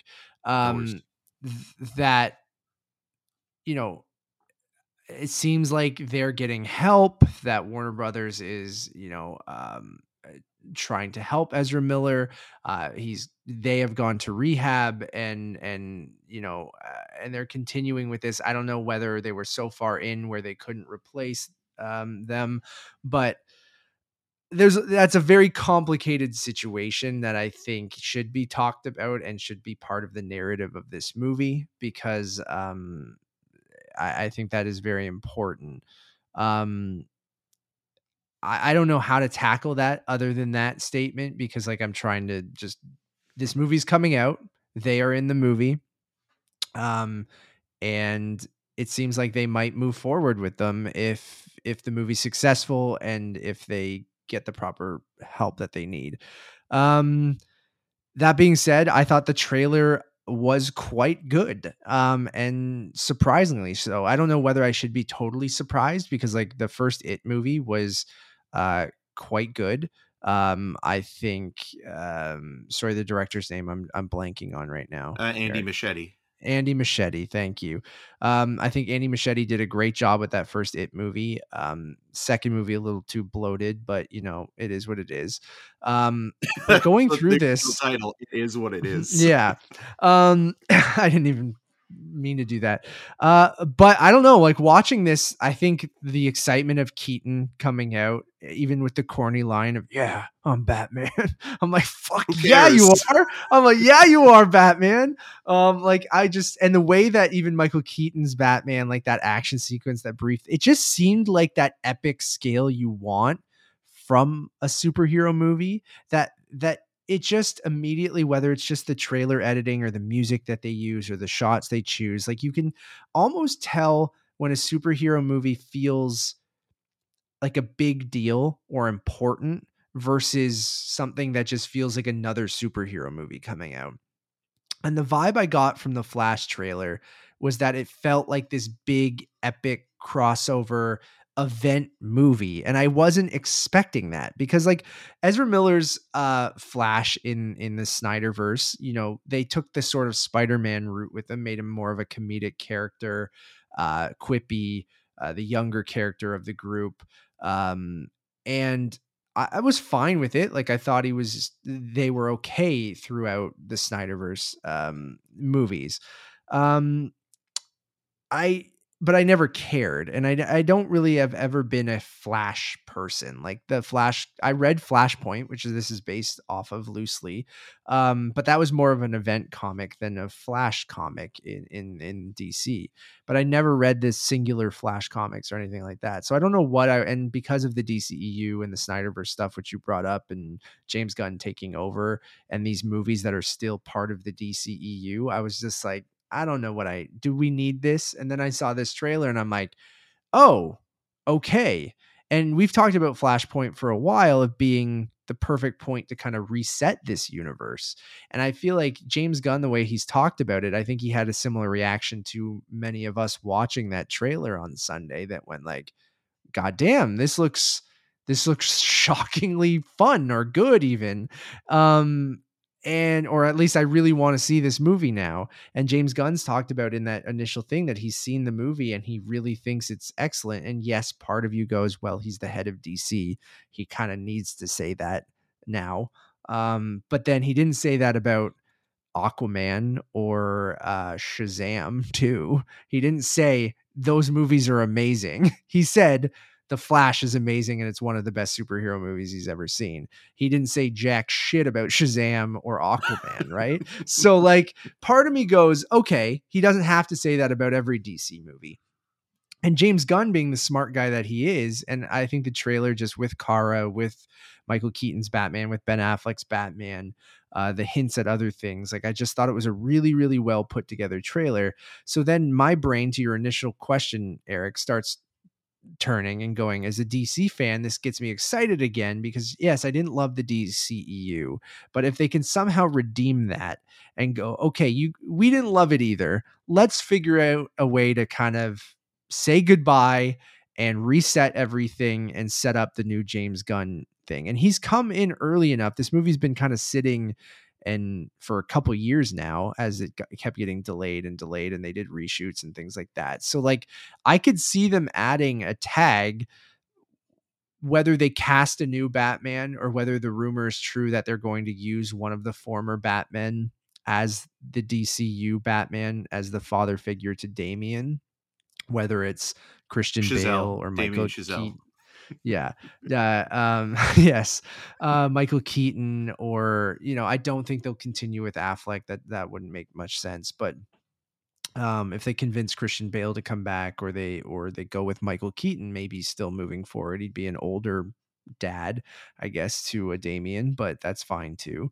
Um i think that james gunn is smart enough to use this movie especially if it is good as that as that reset point, which I think they were already intending on doing. So I think he'll just add in his own thing at the end, whether that's teasing the new Batman or actually showing the new Batman. Um, but the rest of it, you know, I think he'll pick and choose, like like you mentioned, of what he wants. Because like, look at um, he's keeping Peacemaker. He's keeping the Peacemaker team, right? Like I think some of those members of the Suicide Squad he'll continue to use. So he is taking like we're getting a whole Amanda Waller series, right? Which is which is g- being- basically like season two of Peacemaker, right? Because he's taking Yes. the characters from Peacemaker, but Yeah. focusing it now. So that that's kind of interesting in itself, right? Because the this the, the season of Peacemaker was a really satisfying show, and I think part of it was because it knew where the story began and where it ended, but also now knowing about the Waller series, it's like, okay, this is a way of of making season two of Peacemaker, but making it about Waller, who was a part of Peacemaker, and also it gives someone like Viola Davis, who you know is amazing in everything, kind of the spotlight, and maybe we'll see more layers to Amanda Waller because we really haven't seen much of her character other than being kind of you know a, a very dominant force that's kind of been been in the background for the most part so that Absolutely. could be interesting And to that point, that shows that James Gunn isn't afraid of using actors that were in the DCEU to continue in his version of the DC universe, right? So to me, I think that lets him pick and choose who he wants. Like this, this Flash movie, it might not give you all the answers, but the end of it is going to reset this universe. And the new universe that comes out of this Flash movie will be James Gunn's DCU moving forward. So like I think whether that's him continuing with Ezra Miller as Flash or uh, Gal Gadot as as Wonder Woman, we know Ben Affleck's probably done after uh, Aquaman. I know they reshot some of the Michael Keaton stuff in Aquaman with Ben uh, Ben Affleck. I was gonna say Ben Stiller. that would be that would be good ben stiller Um, is the new batman yeah um ben affleck that's the rumor there is that you know and maybe they won't go with the keaton thing anymore because it seems like they scrapped that batman beyond movie that they were thinking of uh, of doing with keaton and batgirl Um, completely and batgirl completely so maybe that's not in the cards which i'm sure you know that's totally fine they want to maybe go with a little bit of a younger batman or maybe they're going to go back to one of the other batmen Um, and But who else would it would be? have Because to be. It would be Bale, right? Like that's the only Yeah. one that you, you it would could possibly be. And I don't know if you're going to convince him to come back without Nolan to do a movie with a father son movie um unless you convince Nolan to come back but that's not going to happen with the Warner Brothers stuff either like I don't um and I don't see that as as part of this right like uh, so I'm I don't know man like it's the Flash movie I think looks like a big event movies like you can see they're playing off the Spider-Man No Way Home stuff of bringing in the old actors and and kind of uh, the different versions of Batman and and and I like what they're doing with the Flash and seeing his younger self and it seems like maybe the rumor that there's like an evil Barry Allen is one of the villains like Zod Michael Shannon coming back like I forgot if that was announced like I wasn't expecting that at all so like it's so interesting like the death of the Snyderverse, right? The death of Henry Cavill's Superman. Um, in I mean, like not the storyline death of Superman, but I just mean like this version of the character. Um, it's so interesting having such a big event movie that's going to use such a huge character from the first Man of Steel movie, which is the beginning of the Snyderverse, coming back. And it's seemingly like from the trailer that he there's no metahumans in the Burton verse. That's why Batman- yeah, that's why Batman is the only superhero because there's no metahumans in that world, right? That's why Well, weren't they implying that Kara is in the Burton verse? Yes, that, like she's been like trapped. I mean, this is only from the from what I'm thinking. Of So that's what I- Yes, so I think it's like Clark didn't come to Earth, Kara did in the Burton verse, but she's been held captive the whole time, whether it's by the US government or whoever it was there, um, or whatever government it was. And then that's why they need to get Kara because she needs because Zod invades Metropolis in the Burton verse, but there is no Superman in that universe. There's only Batman, the Michael Keaton Batman. So, and he can't fight Zod by himself, but then Barry goes to Batman to try to because he knows that okay, no metahumans, so Batman would maybe still exist because he's not super powered. Um, so that's intriguing to me. Like that's kind of cool. I like the look of Supergirl in this, and like they could they already announced a Supergirl movie, right? So to your point, the maybe world of they tomorrow. I think it's called right. yeah, like I could see them using this this version of Supergirl too, right? Like it I don't think all is lost in this movie where it just feels like it's okay, we just need to get this out there. This one feels like a hey, we're going to reset things. Maybe we'll take elements of this, but all of the DCEU stuff is still going to be technically quote unquote canon when they move forward, right? Because James Gunn's already talked about it being a multiverse and that you know they're going to use some of these actors which we just talked about with Viola Davis and things like and, and John Cena and and you know probably I wouldn't be surprised if Margot Robbie still continues in some way moving forward and stuff like that too but um it's it's messy but intriguing now after this trailer if that makes sense. Like i'm more intrigued in the dcu than i ever have been after this trailer and maybe that's because we're such michael keaton batman guys or just love love that character and that version of the character as well that like i don't know what i didn't get your total vibe of the trailer. What do you think of the movie itself I'm mixed on the trailer, Matt. I I, I think Yeah. the biggest problem with the trailer, just in terms of uh, why I'm not completely sold on it, is some of that Zack Snyder remnant still on the film, especially with the CGI and even yeah the scene where we're introduced to Batman and we have kind of you know a, a, a version of Danny Elfman's score as he you know swoops down and takes out these villains. Like it it it feels a little bit jarring if you're going into the world of Tim Burton's Batman where there was no CGI at the time. You know there there was uh, stop motion animation and things like that. I, I know it's been 30 years, but there is still something a little bit weird coming back to you know after Batman Returns and seeing this Batman you know digitally augmented for certain scenes and that to kick also- the shit out of people yeah. Yeah I, I don't mind that part. I don't mind him beating people up because i mean michael keaton's batman's kind of mean um but the the part where it's like oh like you're seeing a lot of the effects and style of of you know this the snyder DCEU on display, and especially in the way Kara moves too. Yes, yeah, like that Kara, that yeah. scene where it's like you know where it's like, what do we do, Batman? It's like we don't die. And, I you love know, it, like- dude. I love it. I, I well, I love it because it's Michael Keaton, and I love like just see like seeing him in that trailer. I was weirdly emotionally moved by it because it was like, oh, it's like he's back. I haven't seen him for thirty years, and and and just like there is something about like you you grow up with certain actors and performances and, and and characters and i feel like they're again like a generation grew up watching you know the vhs version of batman you know when it when it was released and there's just something that's partly nostalgic but also partly like you have an emotional connection to you know someone like michael keaton who you know was so iconic in that role and and you know even just him doing the smirk like it all like it it, it just it is the strongest aspect of the movie and i think that's the most enticing aspect of the trailer where it's like i could care less about the flash. Like i, I don't i don't care. I don't Yeah. care about superman.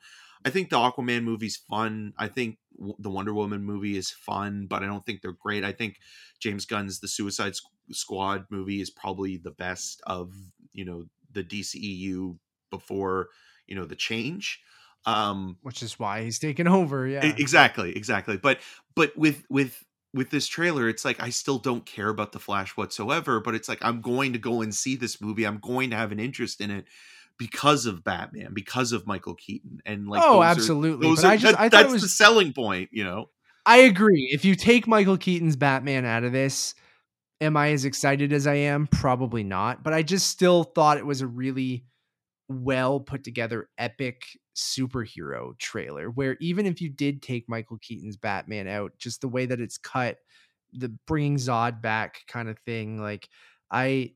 I was just more intrigued than I thought. Like, and even Nevis, my wife, she has, I don't even think she's seen any DC uh, EU movie was like, I kind of want to see that. And I was like, yeah, right. And I'm like, I don't know why I turned into Mark Wahlberg there, but like, um, I, I was just like, I, we were both surprised at how much we were like, that looks good and I want to see it. And maybe that's because my expectations were in the toilet, but like, it's just, uh, I, I am, it's, it's skyrocketed as one of my more anticipated superhero movies of the year. And I don't know what it's competing with exactly for the rest of the year. I'm blanking now. Like I well uh, there's there i mean Guardians, shazam we're gonna talk about, yeah. aquaman Yeah. guardians Um, the marvels i think that's it for Spider Verse we Yeah. talked about. So yeah, like obviously Spider Verse is number one, but um yeah, man. So I don't know. I I'm the Michael Keaton stuff is obviously the most intriguing, and then how they're going to reset that universe. I think like Aquaman two and Shazam two. I could not give a flying fuck about. like I just I don't even want to see them. Um, but, but, it will be interesting I- with Aquaman coming after the Flash and the reset having ha- probably happened at this point, or or not. I don't like that'll be interesting. I don't think the I, am not interested in Aquaman two either, but um the continuity of that because if if if Ben Affleck's Batman is in Aquaman the Lost Kingdom, I think it's called. Um, it'll be interesting to see like will will this will that take place before the Flash reboot or does that I take assume place it after the will. Flash reboot? I think they'll do something to set it up that it's before both of those movies. I think. Well, you can get away with it with right? Shazam because it's coming out before the Flash as well, right? Where like, right. Yeah. and, and Shazam's also still I mean st- when I say still it is is only now going to be um it, it's pretty isolated from everything else right like it never Shazam never kind of was brought into the Justice League fold as of yet so Shazam kind of feels like a one off anyways right so Yeah. you know with with this it's now a write off um and and like with the black adam stuff and and even just the dceu in general it's just it is just kind of interesting thinking about like all this stuff that they had planned with snyder moving forward or just even what he had set up is now just kind of finally being tossed aside and it probably should have been you know four movies ago um but it's it's amazing how long you know something takes to be reset or or, or re kind of figured when it's already partly made money because even though a lot of these films have been critically panned they've done well they've made money you know dawn Oh, of yeah, justice totally. and and Yeah. you know The characters the are so Suicide popular and Squad made it. Yeah. a lot of money so it's like that's why they they kept going with snyder's vision for so long it probably wasn't even necessarily a creative aspect it was kind of just like well you know wonder woman did really well so we should probably keep this going because we and so that's why i'm thinking with the flash it's like if the flash does really well and the response is so strong to michael keaton it's like what do you do then is is it just still going to be a one-off with him now or are they going Maybe to you figure- continue with him in the Brave of the Bold, Brave and the Bold, right? Like I, Right. I'm not saying that Michael Keaton is too old to be Daddy Batman, and, I mean, he's Brave and almost 70 though so That's what I. I just, Damien would probably have to be a little bit older than a teenager, but Yeah. or Batman's getting his fuck on when he's sixty something. But like, I don't know. But um, there's ways that you can go about it. I I, I think people think the Christian Bale thing might happen, but I can't see it happening. I don't know. I think I think they'll just go with a new actor. I think like like that's probably like if you truly want to start fresh, I think you need to start with a a completely different actor. You know, um, The Bale thing, I guess, makes sense because you've already introduced Talia, and you could easily retcon some bullshit that you know well, you could say Selina and him had a kid, right? Because we're we're um, you could, but Talia is like a big is the is Damien's mom, right? And I but does like it have to be for the of a- comic book movie though? Like that's the thing. I don't know. I think it's an important part because the League of Assassins and how he was raised, and he's uh, like, I, I guess you don't have to, but I don't know. We'll see. But the Flash movie, in my opinion, uh, looked awesome, so I can't wait to see it. We'll see. Um, we'll go now to the sticking with James Gunn. We'll go to Guardians of the Galaxy Volume Three. Uh, a weird time. Head of DC Films uh, has to go promote a Marvel movie. Um, the end of his trilogy uh, in the Marvel Cinematic Universe for Guardians of the Galaxy Volume Three. Um, this is our second trailer now. Um, obviously, it seems like the film is going to focus a lot on Rocket, and it almost seems like Rocket might be the the main character of the movie, even though it is very much an ensemble. But um, they're really hammering home the emotional one last ride, one last time together, all as a group kind of thing. and- It's a and- Fast and Furious um, movie. kind of and then we'll talk about that too um in a second um but uh, i really love the vibe of this trailer it's something we talked about in our ant-man review as well being like james gunn has a really good handle on character and you know why his guardian movies work so well is yes they have fun you know pulpy kind of plots that are you know uh, but like really it's focused on that group of characters and this this them coming together and from these different spots and being all this kind of you know misfits and kind of things like that that i and they really focus on whether it's peter or or um Gamora and Drax. Like each character has a developed, you know, um, uh, story and and and you know, you connection to them, which I feel like when we talked about Ant Man, you don't get with anyone in that movie, right? So James Gunn does a really good job with these of really giving a shit about a talking raccoon. Uh, we're all gonna cry in this movie about a talking raccoon uh and his backstory or at least a lot of us are but um you get Lylla the otter again. She looks It's like a CGI she has raccoon. a robot arm. Come on, man. Yeah, I, I'm gonna cry. You're you're going to too. No, I'm not. Yeah, I'm gonna cry when Batman shows up on screen, but I'm Yeah, not gonna cry true. I when mean, uh, when an when when a raccoon shows up. Uh, you will. Uh, I I, I I'm No. obviously very excited for Guardians. yeah, I, I I am as well. I, I it's interesting because like again, it, there's more of a fascination with with James Gunn right now and where he is that I almost feel like that's distracting from the movie itself, but also looking at this movie, it does feel like there is a little bit more set up for future Marvel movies with someone like Adam Warlock, right? Like that like that character, you know, will probably play a pivotal role moving forward and um it's like how much of that character will be integrated into you know this story that's the end of this version of the Guardians of the Galaxy. So it's like how much time are you going to spend with Adam Warlock and you know setting him up even though you did get a little bit of that with the stinger for Guardians 2 which feels like a you know a, an, An era eternity ago. ago. Yeah, Yeah. and and and so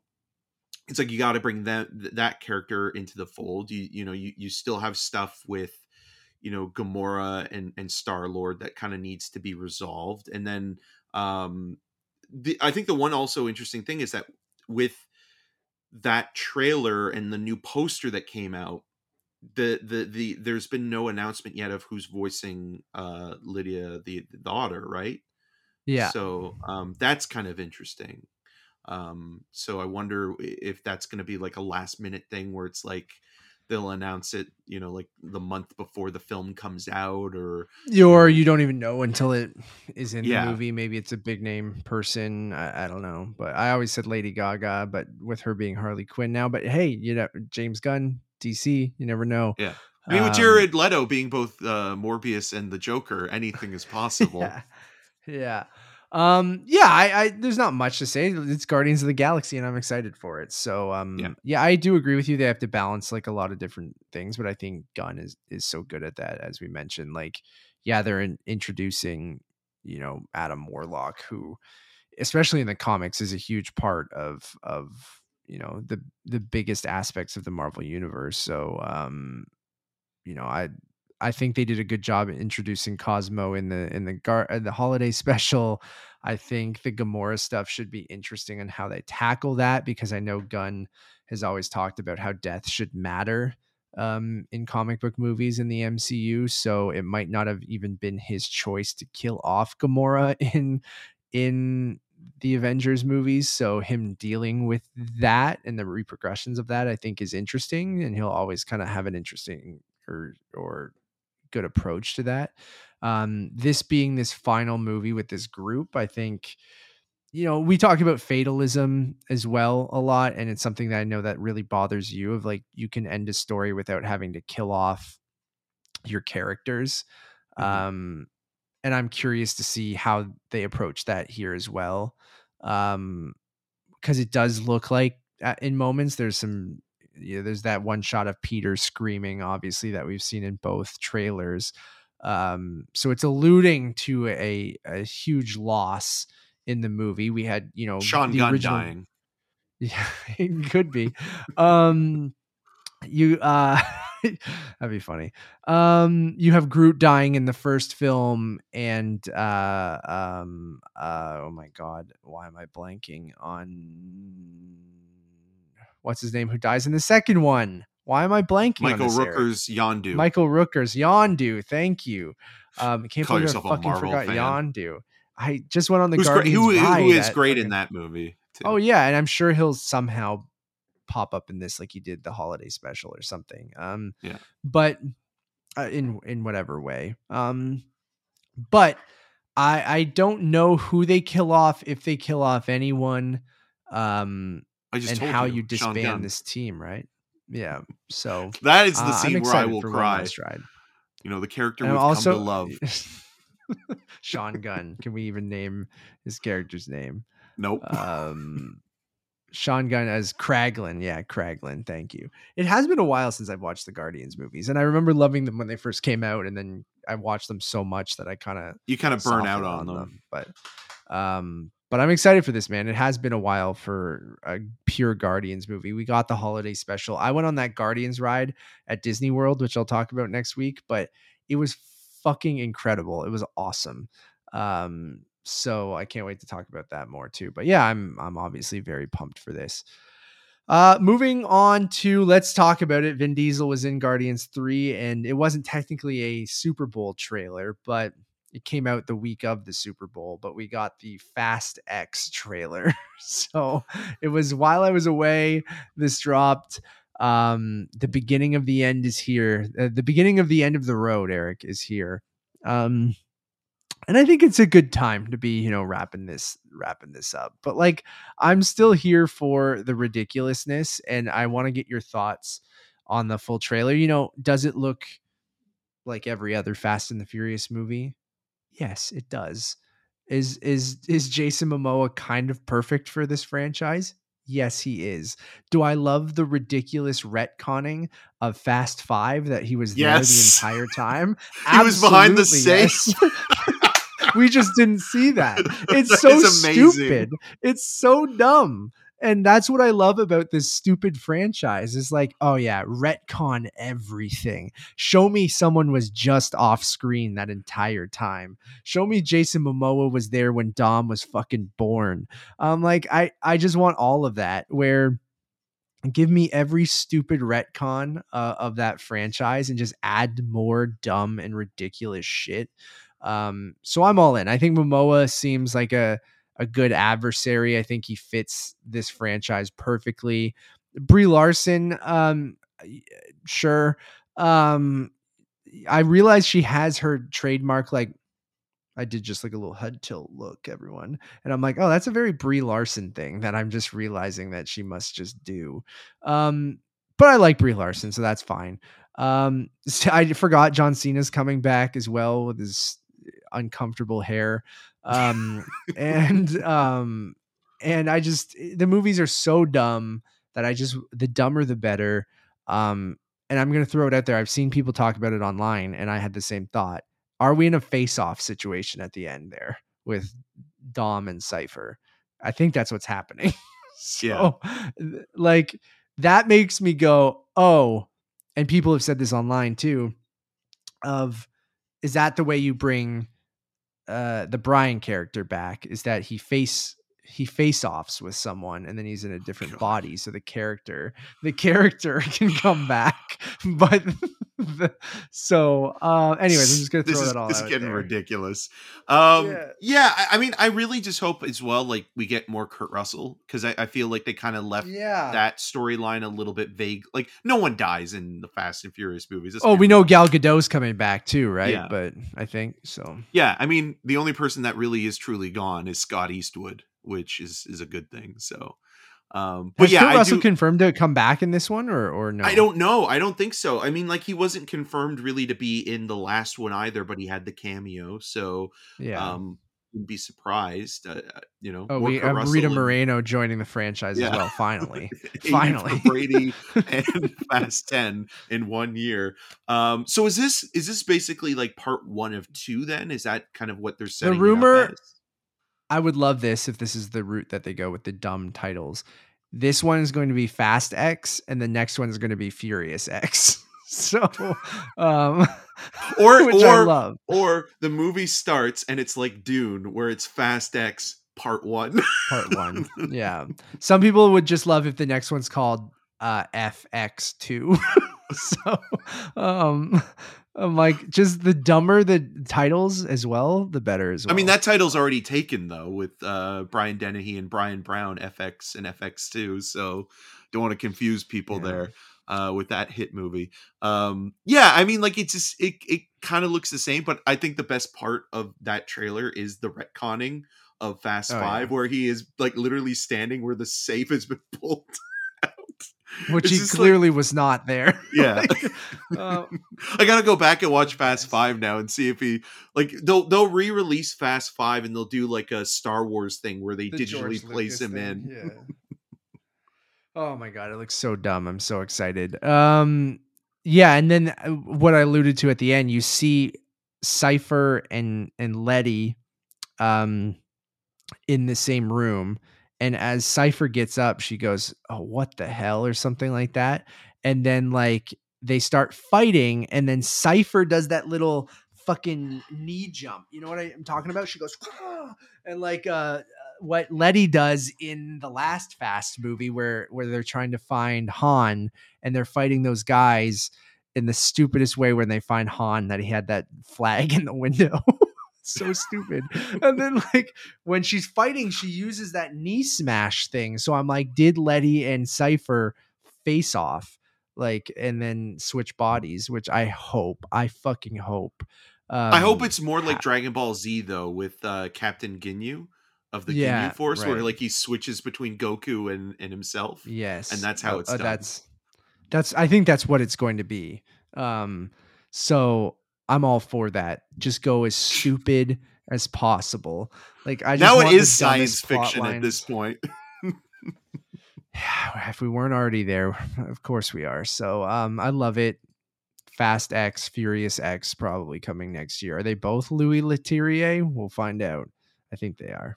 Really, it's Yeah. Vin Diesel directing them, right? Yeah. but he is the true mastermind behind it all but you know i don't think it's really the end though like i think like there will be some time off between the next generation, yeah. yeah because vin diesel i mean like it was announced that he's going to do a fourth riddick movie with david twohy but um this is his bread and butter and i feel like there's not there's nothing else really that he's been in that's his as a lead that has done well enough to you know continue on even with riddick like they're they're they're cult movies but they're not popular in that kind of you know big box office kind of way they do have an appeal but yeah i i, I honestly think that it's not i mean it never is It- it- it- there there will be another spin-off like hobbs and shaw or something like that or you know Oh no, see, like Fast and Furious will well. continue for sure. Whether it's a time jump because they've already introduced uh, Little B, which he named his kid Brian after his best friend, Which doesn't make any alive. sense. Like, it's like if I had a kid and named him Eric. No offense, Eric, but that would be a little weird. But if I was dead if, in like- real life, but if I wasn't like if we But did- if you we weren't made dead in- versions, but still, the thing is, in the movie, you're not dead, right? So Yeah. why would I name my kid after you? I, you're the best, man, but I don't think I would name my kid after no, you. I wouldn't. like so it's Should have called him it's- Paul. it's like that would make more sense. But then also that'd be probably in poor taste. weird yeah it's weird anyways uh just be as dumb as possible um there were a couple more spots quickly indiana jones um i've never been an indiana jones fan so i'll kind of kick this over to you like are you you excited for this or you kind of No. just like I'm kind of like I'm gonna watch it, but honestly, no excitement. And it's not even necessarily because of Kingdom of the Crystal Skull. It just kind of feels like those first three movies were so well done and they were all directed by Spielberg and even the fourth one um that it's just kind of like let's move on you know that that Yeah. those movies their time has come and gone and just be happy with what you have you know and i like james mangold but like james mangold's a guy that's very hit or miss you know for for every logan he makes he also makes a very run of the mill studio movie that kind of feels lifeless like ford versus ferrari. And you know i hate it when i see reviews that say this is like a you know a, a, a movie they don't make anymore. And i'm just like come on really? Like that's we're, we're calling a conventional run-of-the-mill movie you know a, a, a great kind of they don't make them like this anymore film and it's just like that kind of infuriates me but that that's besides the point. I just feel like again you know i'll watch it and maybe i'll be pleasantly surprised. I mean i i, I like the cast. I like you know mads mikkelsen you know villain and being a villain again. I don't know if phoebe waller bridge yeah i mean there's a lot of there's a lot of good people toby jones like there's a lot of good people in it but um i like homeboy Yeah, just- that was in logan as well um yeah i don't know why i'm forgetting his Uh, name I, and i just had it on the tip of my he's one of those vanilla guys but one of the good ones you know he's one of the bland Um, whites that works yeah Um, like i I'm Uh, forgetting everyone's names today. I am too. Well, I mean, I'm still uh, recovering from being sick, so I'm gonna blame that. It starts with a B, doesn't it? Bu- bu- yeah, because he's bu- great. In, oh, Boyd Holbrook, because he was great in Boyd Vengeance. Holbrook. I got it. Yeah, yeah, because he was great in Vengeance, and we talked about that movie last year. Um, yeah, he's he's he's pretty solid. I mean, he's not one of those guys that's like we need Boyd Holbrook for this movie, but when No, he shows up in a But film, whenever it's he like shows up, I'm like, yeah, okay, Yeah, yeah. good for you, Boyd Holbrook. Um, uh, yeah, for me, who's not an Indiana Jones fan, hasn't really done much to go. Ooh, I really want to see this. Um, more CG heavy than maybe I would like. well, the or de aging as like- well, like, right? The de-aging i'm almost okay with it's fine um i just I don't know. I like I'll definitely go see it. It's made me kind of want to rewatch the Indiana Jones movies because I've really done it only once and that was about I want to say 5 to 8 years ago or something like that in between that time frame and like I know they're out on 4K now and um so I think leading into Dial of Destiny, I probably will do a rewatch. And I was one of those people with the hot take of like the first one Raiders is the best one but then my Mhm. second favorite was the alien one that everyone hates. The Uh, Kingdom of the Crystal Skull, by Dan Um, Aykroyd. And because I had no expectations for it or didn't care. There was no baggage. There was no anything. I just watched it and I go, you guys are all this movie's fine. I'm like, it's not that bad. I'm like, I don't, it's good, uh, even. Um, and I, so I never understood the hate for that movie because when I watched it, I was like, I don't know, I like this better than the second and third one. Um, and maybe that's just my more modern sensibilities and stuff like that when it comes to movies. I, I don't know. well, no, I think it's also because you didn't you didn't have that attachment to those first three Yeah. films as well, which isn't a bad thing. I think sometimes like fans can get so entitled and invested in something that if if a movie does even something just a little bit different from the previous films people can feel like oh well that's not the way it's supposed to be or you know how dare you do something with my I agree. I didn't love you know? Shia LaBeouf or anything like that, but I felt like there were elements like Cate Blanchett in that movie. I kind of liked as she's the villain, right? Or you didn't love um, mutt um, mutt I didn't love Mutt, but and I hated. I think I hated the one a lot of people like with Sean Connery, Oh, the Last Um, Crusade. Yeah, I love that movie. yeah, Yeah, it's great. and I and that was my least favorite one. I didn't like it, and like so that's kind of where I'm all over the place with the Indiana Jones franchise. Like I think Raiders is a classic. I've seen it in theaters. Even I, I saw it, uh, not when it came out, obviously, but on a yeah, re-release. 1981. I, um, yeah. I was, um, I was still in my dad's. Never mind. Um, and In his um, dial. yeah, his dial of destiny. yeah. um. So yeah, I uh I saw it on a re-release at uh, AMC Whippy, and um I was like, oh no, the first Raiders of the Lost Ark is a classic, but like I just don't care about Indiana Jones, so I don't know.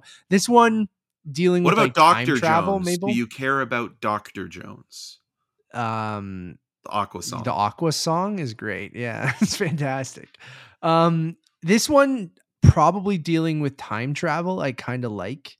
I mean, that's just me theorizing with Dial of Destiny and some of the de aging and and showing the de aging of Mads Mikkelsen and, and Harrison Ford back in the 40s, right? Um, with Yeah. the Nazis and stuff like that. So, I think that could be cool. I love a time travel story. I'm a sucker for time travel movies and stuff like that. So, if that's going to be kind of the sci-fi element of this movie, um, I am intrigued by that. So, um, that is keeping me going. Um, and I do like the cast, and you know, having you know Phoebe Waller Bridge come in, and you have Antonio Banderas, and um, and you said Toby Jones, Boyd Holbrook, Mads Mikkelsen. So like the cast is quite good. And I, again, Mangold, I, because how much I loved Logan, I'll always give his stuff a shot. But yeah, I'm with you where if you go back to Walk the Line, 310 Ugh. to Yuma, Night and Day, like they're hit 310's miss, good. I kind of like 310 to you. yeah, I like 310. I like 310. I don't even mind Walk the Line. And Night and Day is just forgettable. Um, but Except for all those passing uh, out sequences that transition into the next scene. no thank you. So I don't know. I don't know. It's just uh, Indiana Jones doesn't do much for me. Um, It would be better if it took place in the um, late 90s and it was called the dial up of destiny. And it's just basically Indiana Jones frustrated with his internet. well, didn't people say like this movie technically should be taking place in the 80s, right? But then I think Yeah, or late setting it in the 70s. 60s, Yeah. but like they're setting it in the late 60s. So he's playing a couple decades younger than he should already, and then he's going to be DH Yeah. for the other sequences. Um, But if it's time travel you- as well, I mean, you know, who cares? No, none of it really matters. No. Um, and then okay, anything else? We got a Creed three trailer, a sixty five trailer. We can kind of just do a roundup of stuff. Um, what other big game spots did we get? Um, we got oh, Scream, Super Mario Brothers. yeah, I wanted to wanted to get to that. that. We yeah, Scree- Screevy got another teaser that's coming out soon. Uh, Dungeons and Dragons: Honor Among Thieves. Um, we got uh, what else did we get? Transformers: Rise of the Beast did a like a Porsche collab to reveal Let him uh, come. Pete- to let Pete Davidson come into the Transformers franchise. Um, Wasn't he in that So trailer as Pete- well with Brie Larson and Jon Hamm about like making a sandwich? I think that was also a Um, that was a Super Bowl Super Bowl trailer. commercial, yeah. So, anyways, there was all those, and like most of them are just for movies we've already seen trailers for. They're just slightly different. Like I've kind of avoided Scream stuff now because we're getting close to it. Uh, Dungeons and Dragons looks worse the more that I see it. Um, and Creed, I've kind of stopped watching stuff because we're pretty close to that as well. So, uh, and then uh, if you wanted to mention anything on those, Eric, or can we? Oh, I was just going to say I also stopped listening to Creed music because I just want to make sure that you know I get the full experience of watching Creed three. Um, God so you know, um and then finally um just it wasn't technically like a super bowl trailer or anything but the super mario brothers movie dropped a super mario brothers plumbing commercial um to promote the super mario brothers movie and it's using the theme song from the super mario brothers super show uh, and I just want to give a shout out to that because it's absolutely perfect. And uh, as a kid who used to wake up at five in the morning to sneak downstairs to watch Ren and Stimpy and the Super Mario Brothers Super Show. One of them I had to sneak and watch because my parents told me I couldn't watch it, which is Ren and Stimpy. Uh, the other was just because I the only time they would air the Super Mario Brothers Super Show in the '90s was at 5 a.m. Um, so I got up to watch that uh, before school, and hearing that song again um, brings me to like the Lego Movie or um, some of the kind of more meta humor from you know poking fun at yourself but then also utilizing that nostalgia and the history and the deep cuts and things like that for people who really love the characters to kind of make fun of it or or have fun with it. So hearing that song from that show in a faux TV ad for the Super Mario Brothers in the movie and just even the the woman reading off being like um uh the corny line of her saving money um They'll drain uh, from everything, them. yeah but thing, not my except bank my bank account. account it's so good as she like looks over then gives them like a weird look like i just think it's perfect and the logo being the original like one of the original super mario brothers title treatments like everything they're doing for this movie so far has been spot on and i just hope i hope hope hope that they can pull it off and i'm starting to see it come together in my head of like how the movie's going to play out of like Mario and Luigi kind of down on their outs like as these kind of struggling plumbers in the Bronx and like Mario being kind of a you know probably someone who's never accomplished anything and Mario and Luigi haven't or something like that. So that's why he gets brought into the Mushroom Kingdom and has to help save the Mushroom Kingdom and, and stuff like that. Like it's just it's like a perfect in my head right now how you would adapt such the simple thing of Mario, a plumber, such a stupid concept having to save a princess in a in a in a fake world, and how you're going to incorporate that in a grounded way, but still a fantastical way of them being like actual plumbers in New York, but then using the history of Super Mario and the deep cuts and the music has just all been perfect so far. So I don't want to get my expectations too high, but everything I see from this, Eric, I'm like, I'm more and more in. So Yeah, I mean, I think the best case scenario is that just looking for something that's fun, you know, and, and Yeah. like again, like there's no, there's not a lot of plot or story when it comes to the Super Mario Brothers or just Mario in general. I mean, like there's, there's just, it's just basically Mario saves a damsel in distress, you know, and goes Yep. through various levels to do so. So how do you and do it's you always a giant Koopa. yeah uh, it's always dennis hopper um so how do you you know make that a narrative that's not too convoluted or, or overly wrought but also kind of you know pay tribute to the images and the references from the game but you know make it work because obviously they didn't know what they were doing with um you know the live action version even though when i was listening to the show that i keep talking about uh uh greatest movies never made. The first draft of that live action adaptation was apparently like perfect. And what happened was when you get rewrites and notes and things like that, it will change to the point where it's never going to be what it started out as. And even if it retains some of it, there's it, it's just going to get more complicated or it's going to go through a series of you know um filters whether it be um you know screenings for the what do they call those screenings like the marketing screenings for people that like you know do like the surveys and things like that where it's like um Test screenings, yeah. test screenings and stuff like that and so you know that's what kind of what happened to that super mario brothers film and also the people that were making it didn't care so you know like they had free reign so it'll be very interesting to see how this movie plays out when it comes to you know making kind of a, a, a hero's journey story that makes sense for this world but then also feels like a mario brothers video game as well. So i think i think i think this is the best way to go doing an animated film. So i i, I think it's gonna do well. I think it, like it, it's gonna make a lot of money i think people might be surprised with how much money it makes depending on how successful it is but if it's anything like you know minions in terms of getting families into the theaters it's it it's i think it's going to be one of those surprise movies of, of 2023 that maybe a lot of people right now aren't thinking is going to make you know over 200 million dollars or something like that but it ends up doing that kind of business Yeah, I agree, man. I can't wait. I uh the more I see from it, the more I'm like, I fucking can't wait for this movie. And I hope it's just, like you said, fun or entertaining.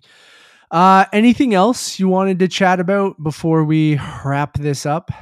Yeah, I'll just quickly mention that I listened to the Ant Man and the Wasp Quantumania uh, press conference, uh, which was moderated by Randall Park. Um, it was a fairly standard um, conference overall. It- you know, like a lot of the questions were, you know, basically where the characters are now, and and and you know, uh, Randall Park, who's a very charming guy, kind of was keeping it pretty much in kind of a spoiler free zone and you could even tell Yeah. that some of the actors just by listening to um, the audio the audio file you know we're we're always referencing or referring to Kevin Feige and saying like oh can I talk about this or can I mention this and you know part of it I think was more interesting listening to that conversation because the film that they were talking about sounded more interesting overall than the movie that was made. Like you had Peyton Reed talking about like spending three and a half years developing the landscape for you know uh, the quantum realm and what they were putting into it and the influences both you know scientifically and cinematically it's like, oh, that sounds all really, you know, fascinating. And Michael Douglas kind of being like, you know, I'm in a lot of R-rated movies, and I wanted to make something that was more, you know, for kids, and and so him doing this kind of makes him more relevant, but also, you know, finding more insight into the world of Ant Man and Marvel.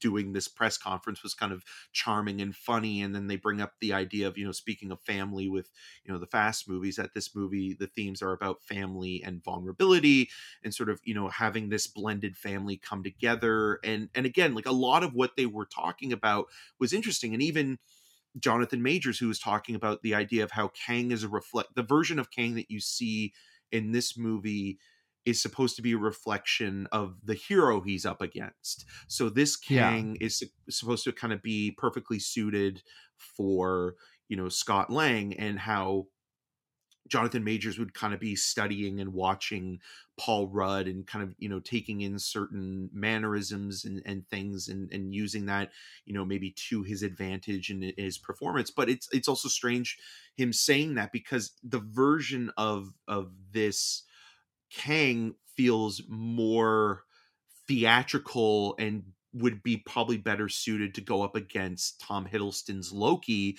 where you know the the version of Kang in Loki kind of felt more down to earth weirdly and kind of over you know his reign of terror and would probably have been better suited up against um you know Scott Lang in in this movie. So kind of it's it's such a it's such a weird kind of jarring you know juxtaposition of considering those two versions kind of suiting each other because the whole idea of what Kevin Feige was talking about in in you know the conference is that the reason why they brought you know Kang into the Ant-Man world first or the Ant-Man trilogy was they wanted to pit Kang against somebody that was you know an everyman somebody that maybe you wouldn't necessarily think would have a chance against you know someone that threatening you know this early on into Kang's you know origin story.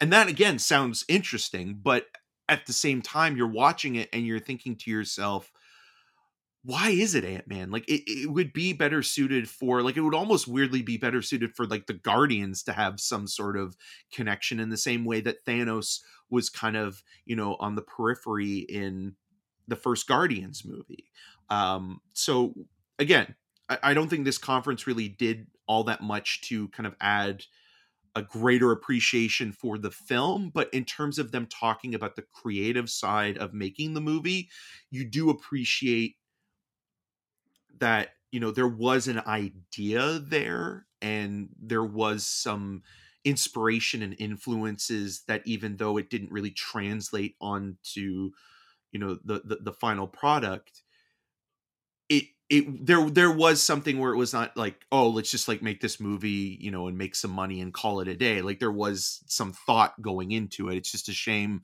that the thought that you know was developed over you know three and a half years to four years really didn't translate into that film. And it's just like yeah it's like all the things that they were talking about. It's like I'd love to see that in this movie, and it's not there. It's that's always what's so interesting, right? With especially with these press conferences, I, I also love hearing about like the kind of behind the scenes or the motivations or how the cast worked together or some funny thing about you know one of the cast members quipping about the movie that they're in, like you said about Michael Douglas or something like that. Or it's always interesting when the movie is intended a certain way and everyone's intentions are are good or they and thought out of what they wanted to kind of portray, but then it doesn't, you know, not for some people, obviously it worked. The reviews are pretty mixed right now, but we were both, I was mixed negative and you were also mixed negative, a little bit more negative, but, um, it is always interesting to sit down and hear people talk about even a movie that it didn't quite work for you, but you know you get a little bit more out of hearing them go okay well this is what i was trying to do. And in, in, that moment they're still saying this is what i was doing but in your head you go oh that i see where you were coming from but that didn't quite work. So i feel like it's when you get something a little bit out of these press conferences but i appreciate you going and, and, and doing that while i was away on vacation. So um yeah you know I, I, think you always get a nugget out of those things, even for a movie that didn't quite work. And um, uh, I might go back and listen to the transcript that came through because I was just way too busy on vacation. But um, appreciate you uh, checking that out, Eric. Um, all right, everyone. I think that's going to wrap the show. I mean, speaking of Ant Man and the Wasp Quantumania, you can go check out that review Eric and I did, spoiler free, at this very moment over on Untitled Movie Reviews and on YouTube. Uh, Eric and I went for an hour talking about what worked, what didn't work about Ant Man and the Wasp Quantumania. So, please go check out that. We would really appreciate it. Uh, go check out our newest episode of uh, The Cast of Us. Um, episodes five and six will be up this week. Um, episode five is a bit late because of I was on vacation and Eric was dealing with some you know sickness stuff. So like we weren't able to record that one on time but we will do a full recap and and breakdown of episode five that will be up very very soon. So keep it uh keep what look for that on the cast of us and then on episode uh, on episode six which is sunday night at 10 p.m eastern uh, you guys will get a um, another new episode of the cast of us. So two entitled in the span of a couple of days. Oh, kin. Yep. Thank you, Eric. Yep. Um, so I'm excited for that. 10 p.m. Eastern, Sunday nights, new episodes. We'll be back to our regularly scheduled programming moving forward. Um, and then we have all of our Sundance reviews, lots of other stuff coming out uh, on Untitled Movie Reviews. So make sure you guys subscribe on YouTube, drop us those thumbs up Uh, subscribe on YouTube, subscribe on podcast services. We appreciate it. Um, the one stop shop to find everything, just over, head over to Letterbox, which is untitled underscore cast, um, and you'll find everything over there. Um, as always, my name is Matt Rohrbeck. You can find more of my work around the internet, but mostly at untitledmoviepodcast.com. And you can follow me on all those social medias at Matt Rohrbeck. I'm Eric Marchin. You can find more of my video uh, reviews and interviews on rogerstv.com slash cinema scene.